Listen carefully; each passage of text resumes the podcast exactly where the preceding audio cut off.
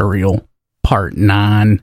It was there in the parking lot of the Winn Dixie in North Wilkesboro where everything changed.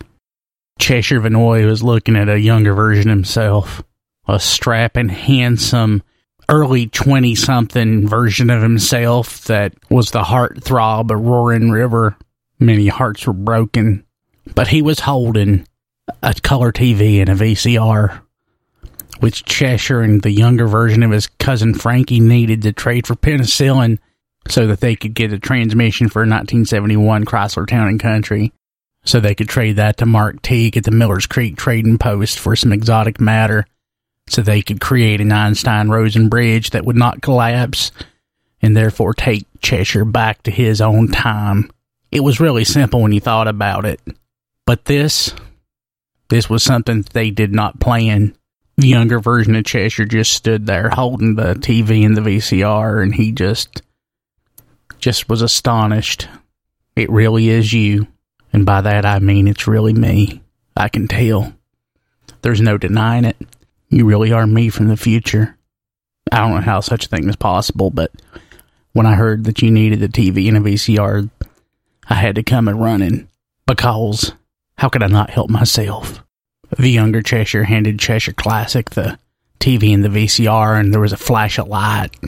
Afterwards, there was only one Cheshire, and he looked to be young and handsome and strong and virile. And he looked down and he said, Oh my God, it's me. I am the idealized version of myself. I have my knowledge from all this living, but the body of a Greek god, and the glow persisted, and it started to envelop Cheshire. There was electricity in the air. Frankie felt it on his skin. The light pole over there near Northwest Toyota exploded, as did the next one, and the one past that. All the lights from North Wilkesboro to Wilkesboro, as far as I could see, started to shut off and all the power was gone and there was only one light. It was the light of Cheshire Vanoy glowing right there in the Winn Dixie parking lot. He looked at his cousin Frankie and he pointed at him and a beam of light shot straight towards Frankie. And they were both lifted into the air and instinctively they flew toward Reddies River and they could feel it the faster they went, the closer they got, the farther and farther they traveled forward in time.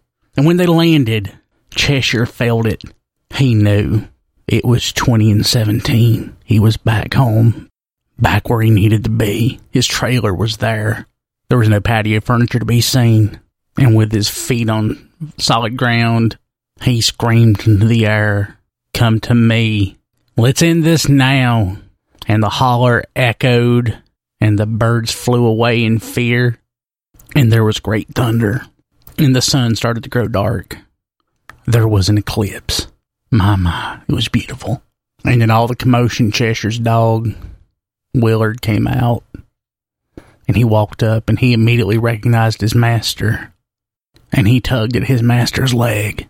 And Cheshire looked down and said, Willard, what's wrong? and Willard gestured into the trailer, and Cheshire knew something was wrong. Immediately he flew, flew.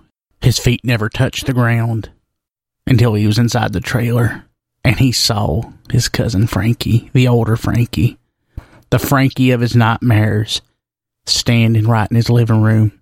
He had Cheshire's wife, and he had a knife to her throat, and there were fear in her eyes.